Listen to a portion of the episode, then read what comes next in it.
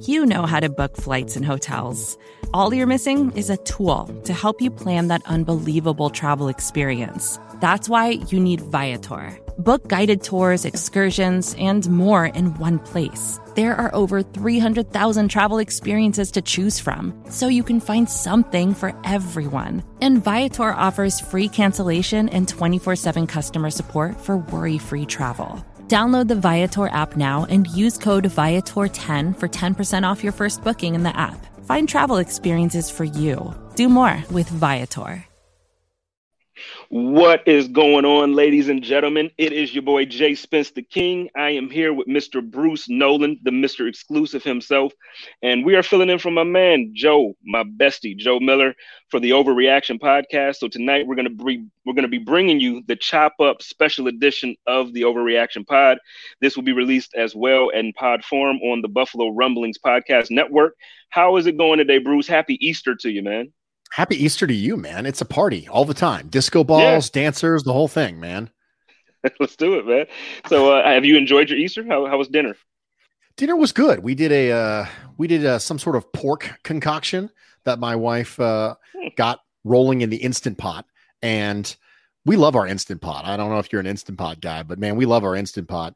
And uh, we got that going. We had some scallop potatoes, salad, some uh, some yeast rolls, some you know good, hearty, old fashioned uh, kind of family style food, and it, it, was a good time. You know, we sat down, uh, drank some water. You know, just a pretty plain, boring. drank some water. drank some water. Listen, man, I, I, don't know how this is going to work because, um, you know, I'm starting my cooking show in September. I made the announcement yesterday. Mm. You, you're a pretty darn good cook, man. I see your Instagram posts often. How am I going to? I have to get you as a, a, guest cook, but I don't know how we're gonna do this. And I'm not uh, I'm not FBI ah. tonight. I promise I'm not being I, FBI. I, I, don't know, man. I'm gonna have to get like a I think I'm gonna have to get like a bodysuit of some sort or like a costume, like the Mandalorian costume and just spray yeah. paint it like red and blue or something like that. Maybe get like the Jason mask, you know, yeah. from from the Friday the 13th movies and try and spray that on there. I don't know. I'd do something. Yeah. I don't know. We got to figure something. something out, man, because you are an impeccable cook. And, and same thing with Joe. I don't think a lot of people know this, but Joe cooks. You know, he cooks very well. So uh, his wife does as well. We got to, we got to, you know, I'm just trying to get Bills fans to be able to eat healthy before the game or during the game, uh, healthy desserts and all that stuff. I know I posted one today, and then we can move on. We can get into the the topics for the evening. But I, I posted a, a cake. I will also be doing baking on the show as well. So so yeah, we're gonna get it, man. We're gonna get it. I'm looking forward to it. Let's do it. Let's do it. So, ladies and gentlemen, we're we're gonna get into this. We were um interacting earlier and, and Bruce and I had a, a DM conversation where someone, I forget who it was, I believe it was PFF, um, tweeted out the their rankings, or I believe they asked what the ranking or where you would rank wide receivers, the top four guys. Um, and the guys listed was Tyreek Hill, was Stefon Diggs, um, Davante Adams, and our guy that nobody in Buffalo seems to like anymore because he caught the Hail Mary pass, uh, Mr. Hopkins. So Bruce seems to think, well, I'll let you tell people what you think, Bruce. Where would you, if you're going to put that list in order, um, one, two, three, and four, where are you putting everybody? So of those four, I said Adams, Diggs, Hopkins, Hill. That's the way that I put him in. I put Davante Adams, Stefon Diggs, DeAndre Hopkins, Tyreek Hill in that order. It appears that you and I have vastly different orders, and we're going to talk about that. I think a little bit. Where does do. Diggs fall in the? Where's where does he fall for you? Uh, Stefon Diggs is number three for me. So I actually have uh, Hopkins one. I have Adams two, Diggs at three, and then uh, Hill at four. So, and the reason why I have that, so I, just think the skill set of each guy is different. The reason why I think DeAndre Hopkins is the best receiver in the league, I think, um, first, I, just think he has the the most short hands. Period. I know everybody used to love OBJ with the one handed catch, and now everybody's doing the one handed catches with these gloves and all this stuff. But he's he's just a sure he's a he's a sure catch. He's he's probably impossible to cover, and he absolutely did the same thing that Stefon Diggs for Josh Allen. He did the same thing out in Arizona, you know, out in Phoenix for Kyler Murray. He absolutely elevated his game. Um, so I guess you can make the same argument for Diggs. I just think that Hopkins, man, the, all the things that I've seen him do consistently, year in, year out in this league. Diggs had an amazing year this year. He had a couple other seasons that was on par with what Hopkins, you know, has done, but he, his entire career to this point hasn't been what Hopkins' career has been. And Hopkins really until Watson got there, he also he didn't have good receivers then. I mean, good quarterbacks then. He was he was putting up numbers with guys who probably couldn't throw as good as me. Well, that's a strong statement. It is, and that's, I probably shouldn't say that. That's a that's a real strong statement. It is. I um, probably shouldn't say it. I'm just. And, I think it's a I think it's a significant point in the favor of DeAndre Hopkins. So here's what I did. So when when you have wide receivers or you have quarterbacks, you have running backs, and the skill sets are so close to being good together, like they're very different stylistically, but we can all agree they're all great. Like we can all agree with that. You're not trying Absolutely. to d- differentiate between good and great. This is great and greater at this point. So right, how absolutely. do you do that? Like how do you sit down and how do you draw a distinction between great and greater? So here's what I did. Okay, here's how I got there. The way that I got here is I said, okay, the first thing, how do we start ruling people out?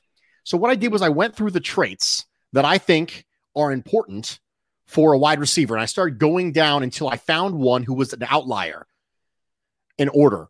So once I found one that was an outlier, I pushed that person aside. And the first thing I found was Tyreek Hill and drops. Tyreek Hill is an outlier when it comes to the remaining three when it comes to drops. He's at 35 drops in the last five years. That's the average seven per year, which is markedly higher than anybody else on the list. So his drop grade consistently ranks beneath the other three. So, okay, if I need to find a reason to separate one out, I found it and it was Tyreek Hill and his hands, which are still good. They're just not on the same level as the other three. So then I say, okay, we, we separate Tyreek Hill out. Great. Now we have we're down to three now.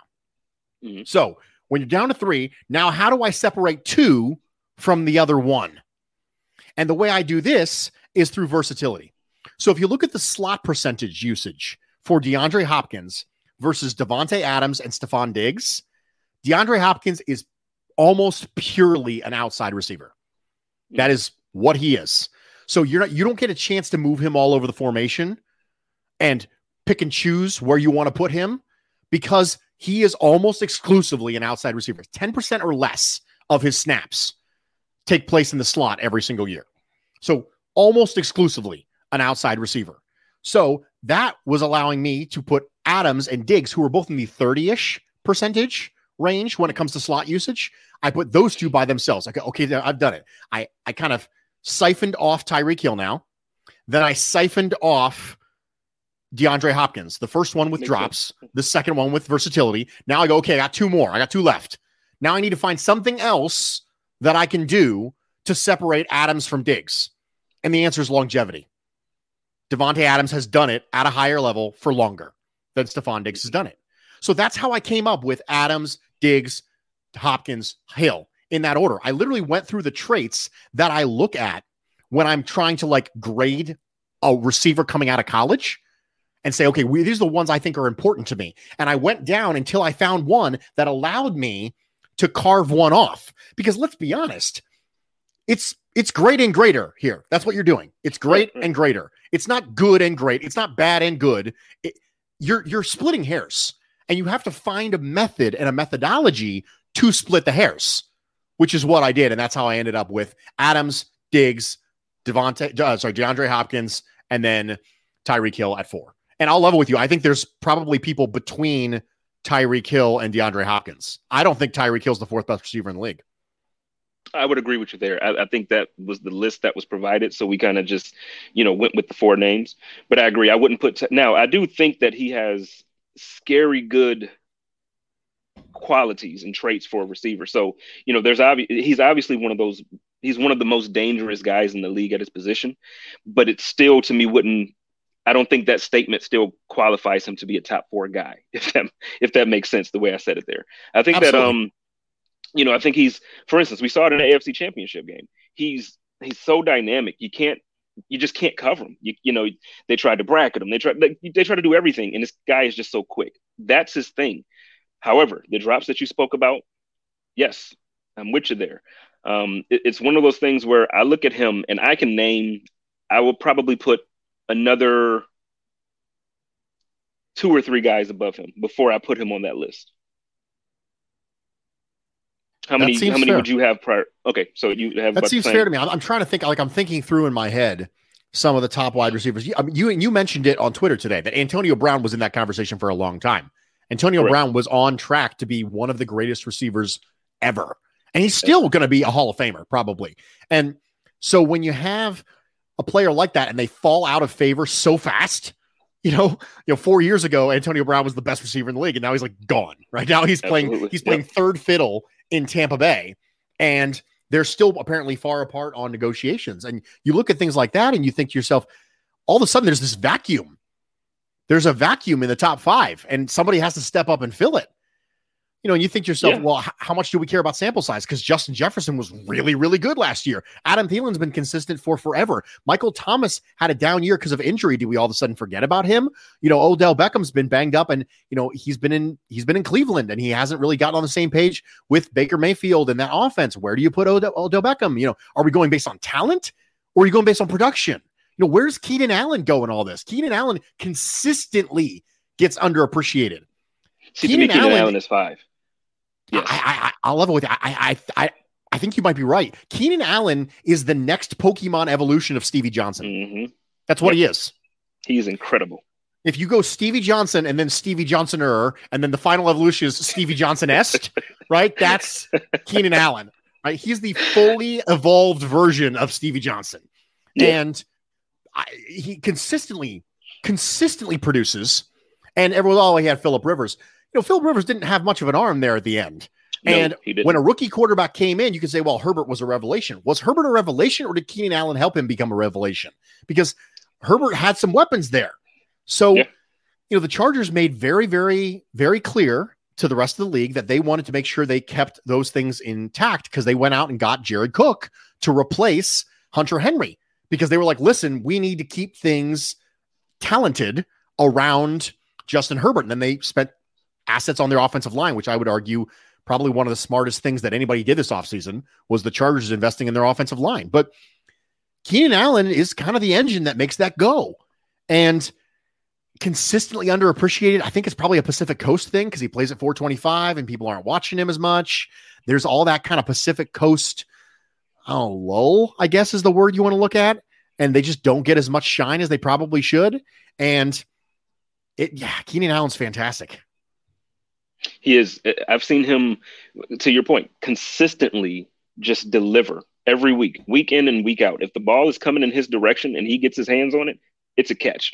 And and I guarantee you, when Herbert is in trouble, he's going that direction, and it's going to be a completion or a first down almost every single time. The guy is awesome. So I do think I felt that PFF actually showed a little disrespect to him by not having him um, a part of that list. I would put him over Tyreek. Obviously, we just said that. So, you know, you got Tyreek Hill in there. No, not, give me Allen. Give me Michael Thomas, like you said.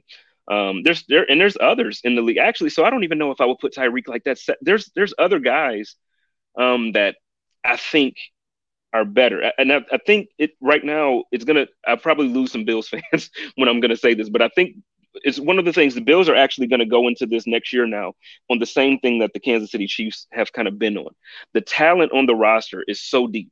They have so many great receivers. They have so many, um, you know, it's just weapons everywhere on the field. And the Bills are going through the same thing now.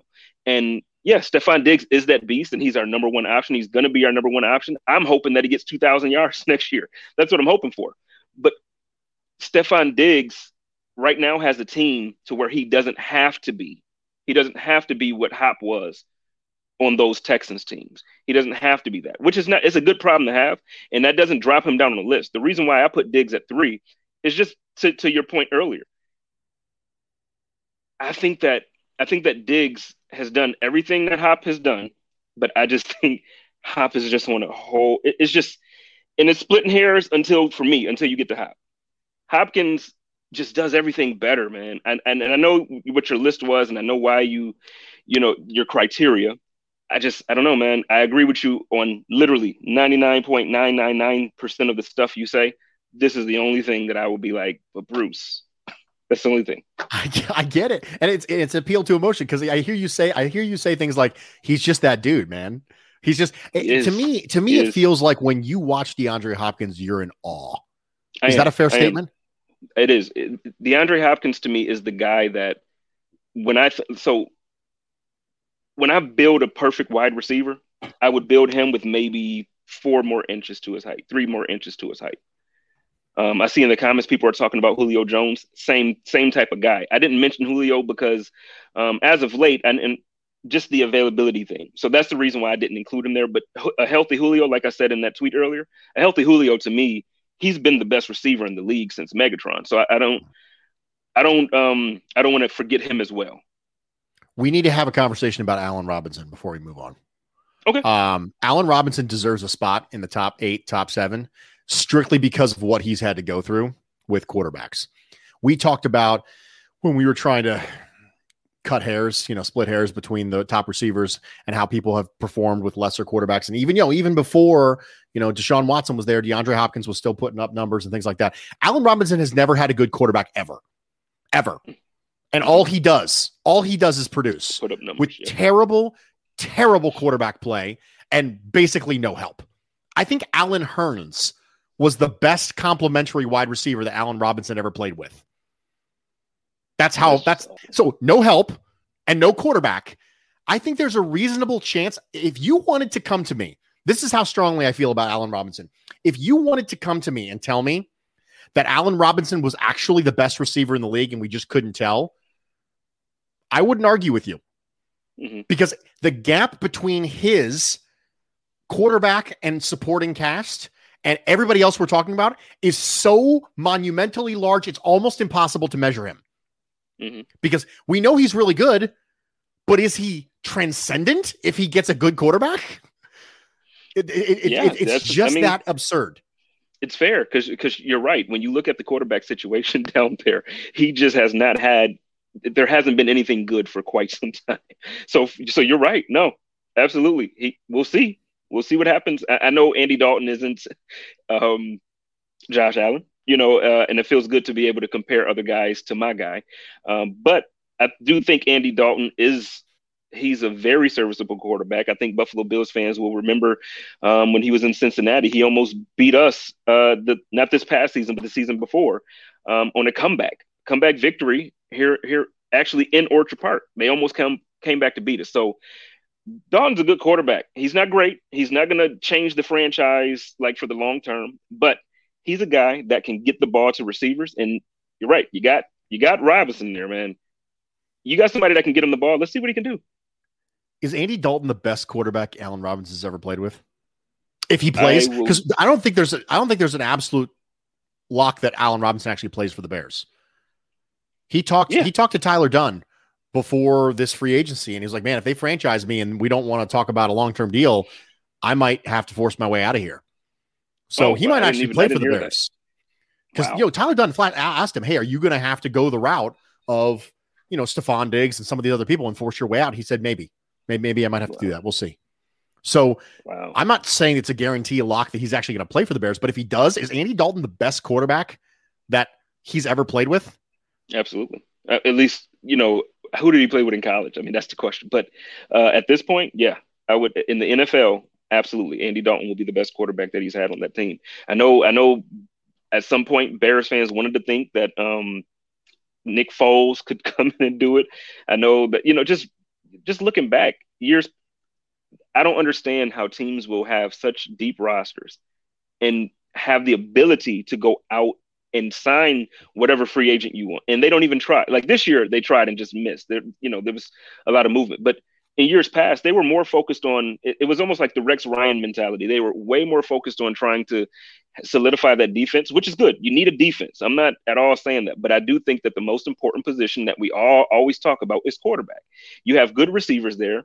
At, at one point, they had a great running game out there. I, I'm not as familiar anymore, so I can't speak to it, but they still have weapons. They have a great defense. Get a quarterback that won't lose the game for you. And Andy Dalton, I think, can do more than not lose the game for you. He can actually win some as well. He's not going to win everyone, but he can win some. Spin 0481 in the comments says Bears should have gone after Jameis Winston. I actually agree with you. Absolutely, I agree with you. The Bears should have gone after. Now, I don't. I question whether or not Winston would want to go elsewhere unless mm-hmm. the Saints offer was just really, really, really bad because he spent the year learning behind Drew Brees and learning the Sean Payton system and understanding that Payton is someone who can maximize a quarterback's talents. And I think that he did it with the idea that he was going to get a swing at the post Drew Brees era in New Orleans. So unless the Saints just absolutely lowballed the crap out of him, I think he was probably going to stay. But if I'm a, the Bears, I'm going to call and check in. Now we don't know that they didn't, and that's really important. Right, we don't right. know that they didn't call and check in. But if you look at what Jameis Winston got paid, you're like, okay, it's like one year at single digits with like mm-hmm. 12 million max in incentives. You're like, okay, the Bears, you couldn't beat that. You just right. finished and paying Nick Foles a bajillion dollars and you flipped a fourth round pick for him. Really? Yep. You flipped that's a fourth round pick for that terrible contract. And now you can't put anything up for Jameis Winston? Really? And I'm going to tell you what, I know people make fun and crack the jokes about the 30 interceptions and 30 touchdowns. Listen, you give me Jameis Winston with that type of with that type of receiver. You're talking about. Come on, man. All he wants to do is get the ball down the field. So you got a guy like Robinson, man. That thing could you could you could open up an offense in Chicago that would just be amazing to watch. Put them right back on the map with a Jameis Winston. Now I get it. He has some he has some things to work through. He had turnovers were absolutely an issue with him. But to your point, learning under the coach that he just sat under for a year, learning under one of the best quarterbacks of all time. Actually, I think he is the, the all time leader still in what yards and touchdowns or something like that, or is Tom too close? Did Tom take it back or whatever? They keep flip flopping. Um, but it's, it's one of those things. It's like you just learn from that system. I do not believe that we're going to see the same Jameis Winston this season if he plays that we saw two years ago. I would agree with you.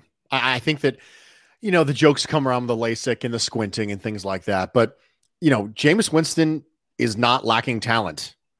People joke about the 30 interceptions, but I don't know if you actually came back and watched them. But Jameis Winston can make special throws. Yes. He, he just makes specially bad decisions sometimes. And it's not it's not that the ball didn't go where he intended to go. It's that he made a bad call. And that's a different type of bad throw. So Nathan Peterman is not capable of making throws outside the numbers. He right. doesn't have the hose to be able to get the ball outside the numbers. There's simply throws he simply can't make. Jameis Winston makes bad decisions, not necessarily bad throws. And there's mm-hmm. those those those are different things. And that's one of the reasons why when you have a talent like that, you think, eh, maybe I can work with him a little bit. You know, maybe I can work with him a little bit. The, the Buccaneers weren't exactly a, a shining beacon of awesomeness when he showed up. And then you know, Bruce Arians showed up for one year and he was 30 and 30 that year. And Bruce Arians' offense is known for being a seven step drop under center, you know, chuck it and pray, you know, yep. you know, chuck and duck sort of offense. It's, it's known for that. And Jameis Winston kind of played into that. And and you know what? That's another thing that I don't get. Lorenzo Alexander was on the code of conduct over the summer and last year, and one of the things that he said to me was he he really gets bothered at times when you see analysts or you see like us content creators saying that players were doing the wrong or not doing as they were told. He said because there's a lot of times that people have said that he's been out of position where it was his actual assignment like it's what the coaching staff has told him to do. So yeah he'll he might not make a tackle because he's out of position for that particular tackle but he's in position for what the coaching staff actually wants done. And again with Jameis to what to your point that offense that they were running down there they do like to just go ahead and get it out there man. Get that ball down the field. Let's throw it man. Let's let's take our shots. That was the philosophy of the team. I think in a in a more safe offense. I, I really do. I think Jameis, man, I, I, I'm excited to see Jameis get another shot. Me too. You are listening to the Chop Up with Jay Spence the King and Bruce Nolan on the Buffalo Rumblings Vidcast Network. If you have not done so already, make sure that you like. I, I think I think I'm supposed to say smash that subscribe button or like like like mash it or jump on it. I'm supposed to do some sort of action verb with the subscribe button.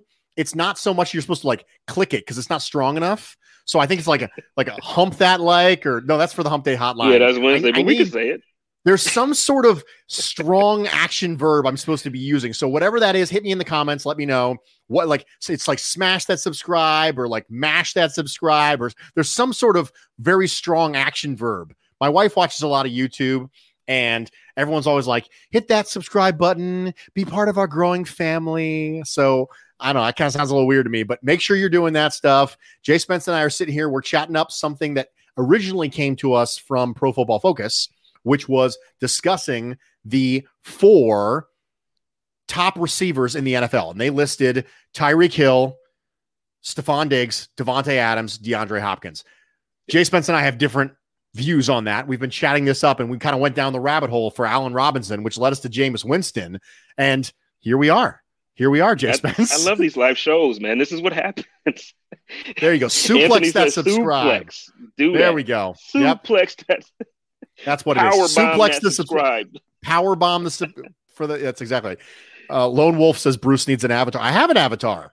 Yeah, it's the, it's the Bruce exclusive thing. That's my avatar. What, what are we doing, Lone Wolf? What's up? What I mean, what I mean, you want like a? Do you want like a caricature like the two of them got? Because I, I don't know if I can do that because you know FBI and stuff. Yeah. Yeah, we gotta we got we gotta figure you out, man. We gotta not your identity. I'm saying we gotta we gotta figure out a way to to make this visible thing great. yeah, we got to do it. We, will figure it out. But moving on, so we're halfway through the show, and and and what Bruce said, we we just got done going through our list. We had some differences on the list, but early on, I think we both agreed that it's really splitting hairs here. Me saying Stefon Diggs is at three is not saying I don't want him on my team. I think he's still a very, very great receiver. He's my WR1 for my team, and I am going to draft him in fantasy. I'm going to play with him on Madden. I'm going to whatever it is. So I'm not in any way saying that Stefon Diggs is not elite. He is. I just think that DeAndre Hopkins, if you're going to split those hairs, DeAndre Hopkins seems to be a step above, and uh, Davante Adam. Uh, Bruce has this list, which is and his reasonings, which is very good. It's always as smart as can be. We're going to move forward on another topic now because we were we were again we were chatting it up earlier, and um, Sal Capaccio from uh, WGR tweeted out something in response to someone basically saying like, you know, the Bills are signing all these camp bodies. We got these old linemen coming in, and they'll probably just get cut, and they'll probably do this, and they'll probably do that. Right. The thing is, I don't think the Bills are just bringing in guys for the sake of bringing in guys. I, I, I really think that with the with the level of talent that the roster has now and how deep the, the, roster is, I think the team is actually looking for competition every time they bring somebody in. Like it's it's not like okay, we got our 50, you know, we got our 53. We're just going to keep these guys and then just bring bodies in to cut them anyway. No, I think they're looking like, hey, if this guy can either elevate the play of the guys that are here, or if this guy is better, let's replace him. What do you, how do you feel about the, the whole camp body terminology or that view um, when you're, when you're talking about the signings? Camp body is a term that is used by fans to dismiss the signing of a talented player or an untalented player that they like or don't like.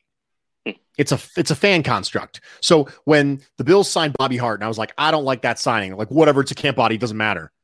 Uh, oh, mm-hmm. Okay, so he's one hammy from being someone who actually might actually have to play, and you don't care. Well, it doesn't even matter. So that they use they dismiss it using the phrase mm-hmm. camp body. It doesn't matter. He's a camp body. Why are you all worked up? It's a camp body well, I, first off, I'm not, I'm not worked up, but I think that there are better tackles out there for similar price. So for me, camp bodies is a term that people like to use because we recognize that camp bodies are there. But here's the thing you don't know what bodies are camp bodies until after the bodies have been cut. Mm-hmm. That's when you find out which bodies were actually, because by definition, camp body means a body that was only there for camp. But you don't right. know that you don't know that until the 53 is cut. Do we think Del'Shawn Phillips was going to make this team last year? Did anybody, if you had Del'Shawn Phillips making this team, send me your tweet. I'll make sure I retweet it and making sure that I, you know, you get you get the pub that you need because nobody had Del'Shawn Phillips making this team last year. But you never right. know. I, I, most certainly didn't. I, I most certainly didn't. When we did our 53 breakdown, when Joe and I did that, I did not have him anywhere near the roster. I, I absolutely thought that the veteran guys that we had, I, I just thought that was it. Um, what do you think about so the offensive linemen that we are bringing in now? Are these guys able? Are you you think these guys are only coming in to compete for line depth, or you think these guys could actually be trying to, um, you know, compete for a starting position? Nobody thought last year um, our newly extended, you know, right tackle. We didn't think that he was going to be our starting right tackle and play at that type of level. So, so what do you see right now um, with these moves? Okay, so let's start with the tackles. So last year, this is this is Le'Raven Clark and Bobby Hart. Okay. And the team last year kept four offensive tackles in 2020. So I haven't gotten word that the Bills have actually signed Le'Raven Clark, but they had him in for a visit. Dawkins, Williams, Nsekhe, and Bates were your four offensive tackles last year, depending on how you viewed Cody Ford. Right now, the swing tackle for this team is Ryan Bates. Ryan Bates, the guy we swapped with the Philadelphia Eagles at the eve of training camp and somehow made the seventh round pick. That right there is who you're swinging to. You are one hammy away from Ryan Bates. That's where you're at right now. Yeah. So right now they could keep Dawkins, Williams, Bates, and Hart. Those could be the four offensive tackles. So don't tell me that Bobby Hart's nothing. And he couldn't right. even make this team as a camp body because if they don't make an addition in the draft, then he's currently on pace to make this team because they kept four Absolutely. offensive tackles last year. If they keep four again, Bobby Hart will be one of the four. Now, any contributions you get from Trey Adams, a lot of people talk about Trey Adams. Any contributions you get from Trey Adams are a plus because Trey Adams, I need you to understand this. Trey Adams was bad, bad, like really bad in 2019 coming out before this draft. Really bad. Mm-hmm. Now, I know he wasn't healthy, but he wasn't moving and he was not good. So, any contributions you get from him are a plus. I view Trey Adams the way I view Tr- Christian Wade. Any contributions you get from him are a plus, but I'm not counting on it. I'm not counting on it. I'm not banking on any contributions. If I get them, so be it. But so I'm not going to go in assuming he's going to beat out a veteran.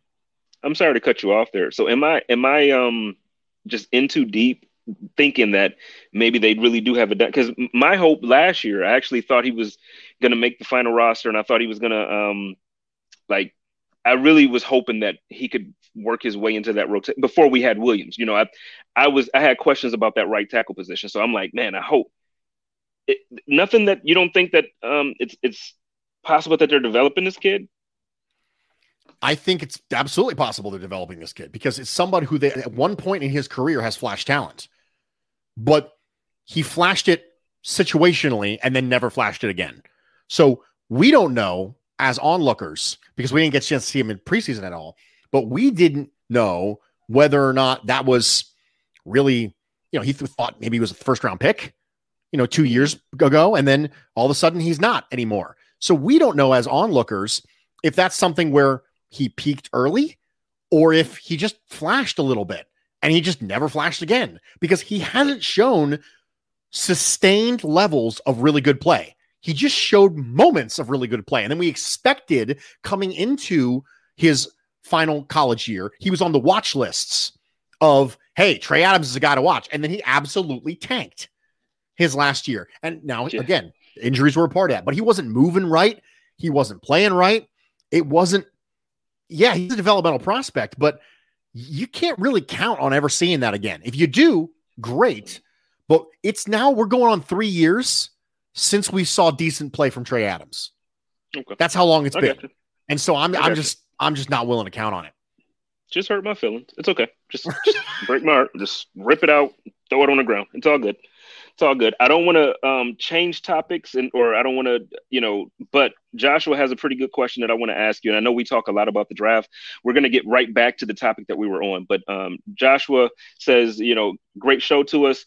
What, if any, splash move can you see Beane making in the first round? Is there anyone in the draft you think is worth going after that could really help us take the next step? I know everybody knows at this point that Bruce is not on board with a running back in first round. What what is a what would you consider a splash pick to immediately help out this team? I'll level with you. There's nothing that Brandon Beane could do in the first round aside from trading up a crazy amount that would hmm. surprise me at this point. If he picked a running back at 30, I'd be like, yeah, okay, I see it. I, I understand. Like I'm not going to think it's good value. We've already established that, Right, but I right. wouldn't be shocked by that. If he were to take an edge, like say Kwity Paye falls or Azeez Ojulari falls, you know, someone like that. Uh, Jaelan Phillips is a popular faller because of the medical issues. If you have someone like that fall and they pick him, I wouldn't be shocked. If Caleb Farley falls due to medical and they picked him as a CB2 out of Virginia Tech, then I wouldn't be surprised by that either. The only thing that would shock me from Brandon Beane is trading up significantly because I would view that as recklessness. I wouldn't view that as aggression. So I think Kyle Pitts is going to be gone no later than six, Anthony. So I don't know if trading up for Kyle Pitts is even going to be a thing. I, I personally, I think he's going four to Atlanta, but I don't think he gets past six at Miami. So for me, you don't even have enough assets to get that high. I mean, you got to you got to pull Ricky Williams, and Mike Ditka, and trade your whole draft and then some of next year's to get up there. But for me, the number one thing that I can see that would shock me would be Beane trading up. That would be the number one thing that would shock me. I think. Well, I'm sure you remember my emotional um, rant that I had last week when I had Sterling and uh, Dave from uh, Built in Buffalo on the show. And I, I understand that it probably would be a reckless move, which is why I am a content creator here on the Buffalo Rumblings Podcast Network, and I am not a general manager of a football team. But I, I just I feel like when you're at this level, good teams draft late. So you're not going to get the same caliber or quality of players at 30, 31, 32 as you're going to get in the top five. Obviously, that's an obvious statement. The thing is, if we're this close, I feel like at 30, I don't personally, but I'm also not a draft expert. I don't personally see anything that change that moves the needle enough for me in the draft to say, hey, now we're ready to go up against the Chiefs and just and dominate them the way they did us. I don't see that. Um, as far as talent for me, if you're going offensively, I think moving up would be that. Um, but I don't think I don't think that's going to happen. I don't think so either. I think that I'll tell you one thing that wouldn't shock me that might shock a lot of Bills fans. They should probably prepare for it. Is if they took they took a wide receiver at thirty. I don't think Hmm. you should be. I don't think you should be surprised if Brandon Beane does that, because Now that would be shocking to me. I, wouldn't shock me, and I'll tell you why. Cole Beasley's going to be thirty three, coming off a broken leg. Emmanuel Sanders is thirty four on a one year deal. If if Cole Beasley keeps up his reasonable play or starts to tail off a little bit, Emmanuel Sanders has a one year deal. Let's assume for a second that Gabriel Davis doesn't take the next step, which we all assume he's going to. I hate that. I hate when we assume improvement. We should hope for improvement, but we should never assume it. You shouldn't assume Gabriel Davis is going to end up being wide receiver for two for this team. He might, and that'd be great. But if he doesn't, this team could go from a 10 and 11 personnel team that's fully stocked to a 10 and 11 personnel team that doesn't have enough wide receivers real fast. Mhm. Real fast. That's what happened to the that's what happened to the Chiefs. They thought they were in a position to be a little cute at 32 and they took Clyde Edwards-Helaire. And now they are missing wide receivers and they're missing tackles. Yeah. And there were a, a, a bunch of good players that got taken right after they picked at 32 that really would have helped them out this year. If they would have taken Tee Higgins at 32, they would have been a lot better off. Cincinnati's really happy with their pick of Tee Higgins. I'd say And- I'd say they you know, it is what it is. Yep. Yep, absolutely. What about Grant and saying trade up for uh Rashawn Slater? I don't think he's gonna. I don't think he's gonna last long enough. Yeah. I, I don't. I don't think he'll last long enough. I, there's lots of NFL teams that think that Rosh, Rashawn Slater is actually uh, offensive tackle one. He's Hmm. over Penei Sewell. Um, I disagree with this. Penei Sewell is a is a special movement athlete, and I like Rashawn Slater. I like him a lot. Um, but there's there's some people who think he's a guard. So, Hmm. but I think that Rashawn Slater is going to go in. I'd be shocked if he lasts past 15 and I don't think I don't think the Beane has the ammo. If there was a trade up, I think it would be a trade up into the mid twenties for the right guy. Vinny T talked about it here. I can see Beane training up maybe early mid twenties for the right guy. I agree with you, Vinny. I just don't Yeah. think when you look at the assets that Beane has, I don't think he's got enough to get high enough for some of these other people. To your point um about, about the wide receiver though, um there's a comment here from Spin that says people assumed Robert Foster would Mm. take the the next step for wide receiver one and look at what happened to him. I posted the the video um, not too long ago where everybody was so excited and everybody thought he was really going to be that guy. Even if not, you know, our number one guy, we thought we could bring in more talent and he could like two. You know, like we we got talent. If if he's our second guy, then we're good. You know, just didn't happen. I am grateful that Brandon Beane and Sean McDermott recognized that when we were questioning them.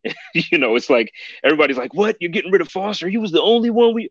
And and now you see where we are. Thank you so much, Brandon Beane and Sean McDermott. Um, follow up question though about the wide receiver, and then we can move on now. What are your thoughts about Isaiah Hodgins though? Because there were a lot of people last year when he was drafted, and um, everybody, some people thought that he was actually a better prospect than than Davis, and if he is a better prospect than Davis, we had a a, a, a wide receiver on injury reserve all, all, year that we didn't even really get to see. And I, I, think he's talented. You look at his college film; that guy catches everything that's thrown his way. Everything. So, hi, it me. I'm one of the guys who had Isaiah Hodgins rated higher than Gabriel Davis. I was one of those guys who had him rated higher. Um, it was it was close, but I actually had Isaiah Hodgins rated rated higher than than Gabriel Davis. Uh, Isaiah Hodgins is a big slot player. He's a big slot player. That's what he is, in my opinion. I think he's a I think he's a David Nelson like player. Okay. He's someone who can I worry about him and his ability to get off press, which is one of the things that confines him to the slot. I really think that he's someone who can give you a specialty kind of skill set in the slot. Like you said, gives you great hands. I mean, one of the best sets of hands in the entire class last year. But I think he's a specialty piece. I don't think he's a significant wide receiver two con- contributor, wide receiver one contributor. He's a big slot. He's a specialty player that you can roll out against specific defenses that have issues with size in the slot. And you can have him make contested catches and back shoulder throws off of a slot fade and things like wheels and things like that. And I think that I don't think he's a replacement for Cole Beasley by any means. They're very, very different players. They're very, very, very different players. Um, but Hodgins, Richard Russ says Hodgins had the best hands in the draft. I, I, agree with that. At least tied for sure. Yeah, yeah. He he was he was nice, man, in, in college, and, and so I'm I'm looking forward to seeing him, you know, on this team. But uh, to your point, if they draft a, a wide receiver at 30, first, who who would you th- this wide receiver room we have is pretty awesome, man. Like who who would you think would be the first guy out? That's tough. Duke Williams. Well, true, but he wasn't. To me, he wasn't. I'm looking at the 53 that we had. Now you replaced John Isaiah Brown McKenzie. With... Okay. I mean, think about this way. So last year, we kept Isaiah McKenzie and Andre Roberts. One of those people didn't contribute on offense basically at all. Was Andre Roberts. Mm-hmm. So what if you get a wide receiver who gives you Andre Roberts stuff, right, as an ability in the return game, but also can contribute on offense. I know for a fact the Bills can find room for him. I know that because they found room for Andre Roberts last year as a wide receiver. Right. So what if right. you get Elijah Moore at 30? Elijah Moore can be your developmental slot guy behind Cole Beasley. He can give you all of the gadget stuff that Isaiah McKenzie gives you with higher upside as an actual receiver. Okay, I'm with it. I'm I'm with it. My man Steve Lynn says, uh, I always say the name wrong. Is it Kumerow? I yeah, don't say wrong. Okay, Kumerow may even be better than Hodges. Now we got to see him for a game, I believe, and then he went to Green Bay and eventually made his way back to us. Um, what are your thoughts on him? I thought he looked good the game that we saw him, but I don't I don't know enough about him for me to to agree or disagree with this statement from Steve. Right now, I think he's projected to make the 53 man roster because of his contributes uh, contributions on special teams. Right okay. now, I, he would be my final spot on the wide receiver room but we haven't added anybody yet. But if we don't add anybody to the wide receiver room, then I think Kumerow is probably the last man standing when it comes to making the team because he can give you the gunner ability. Uh, Grant asked, "What do we do with McKenzie? Trade, um, or what do we do with McKenzie?" Yeah, that, that and that's what we were just talking about, Grant. I think um, if he is the one to go, that would hurt a lot of Bills fans. That would hurt me. It would hurt brother Bill. I know for sure. Uh, I, I, don't know, Bruce. I don't know. I, obviously we get these we get these emotional attachments to these players because like now I'm thinking about it, it's like dang if we draft somebody at 30 that means I already lost Andre Roberts like the hell I already lost Andre Roberts I don't want to lose Isaiah McKenzie I don't want to but then at the same time we're getting better So I don't I don't want to um, be so emotionally attached to these guys that you know we can't improve. So I don't know. I'm looking forward to it. It's it's actually exciting now that we really don't know what the heck the Bills are going to do. It is, and the draft is like Christmas for me. Anyone who knows me, anyone who's listened to the mm-hmm. Bruce exclusive before, the draft is like Christmas for me. I love the draft. The draft is because two of my great loves are college football and pro football. And for one weekend, the two of them converge into this Power Ranger Megazord like being that destroys my world for three straight days. And I actually suffer through like post draft depression. Like when it's over, I actually get sad the way my wife gets sad when Christmas is over. Like that's the way that I feel when the draft is over. And so for me, it gets more exciting when you go in with a good team. I never got excited about having a top five pick. I never got excited because the mantle of expectation gets thrust on these top five players. And if they bust out, you set your franchise back again because you had this huge opportunity and you swung and missed. You know, if you look at that that 2013 draft, you know, in 2011 draft, Marcell Dareus had some good years with the Bills. Mm-hmm. But if you look at all the players that were drafted around him, all of them ended up being better. And then if you look at the aside from Blaine Gabbert, but if you look at the 2013 draft and EJ Manuel and you think, gosh, mm-hmm. goodness gracious, the things that I want to happen, I don't have to feel as strongly about. Steve says Bruce may finally get his wish and the Bills draft a cornerback at 30. Maybe from your lips to God's ears, Steve, because I've been pounding the table for that I, the entire last year. When when it got to the point where the Bills were picking, goodness, what were the Bills picking? 54 last year? Is that what the Bills were picking in the second round? Yep. And yep. They were, we were getting closer. We were getting closer and closer and closer. And I was thinking to myself, wow, the Bills are going to have some really good ability here to be able to pick up a, a, an impact playmaker. I really think that's going to happen. I'm like, okay, here we go. And then all of a sudden it gets closer and closer, and Kristian Fulton's still there. And I t- tweet out in all caps, for the love of all that is holy and sacred, bring me Christian Fulton, the corner from LSU. And then they pick mm-hmm. AJ Epenesa. I'm like, yeah, it's fine, whatever. And then the next round, I'm like, okay, now you're gonna give me a corner and nothing. And it was just like getting repeatedly shot down by your girl over and over and over and mm-hmm. over and over again until eventually the seventh, they give me Dane Jackson, and I almost feel insulted at that point. I'm like, you got me another four six scrappy corner who likes to tackle and is super aggressive in zone coverage coming forward. That's awesome. Thank you so much. I'm literally gonna go cry in my pillow now. But maybe, maybe this is the maybe this is the year. Maybe this is the year. We'll see.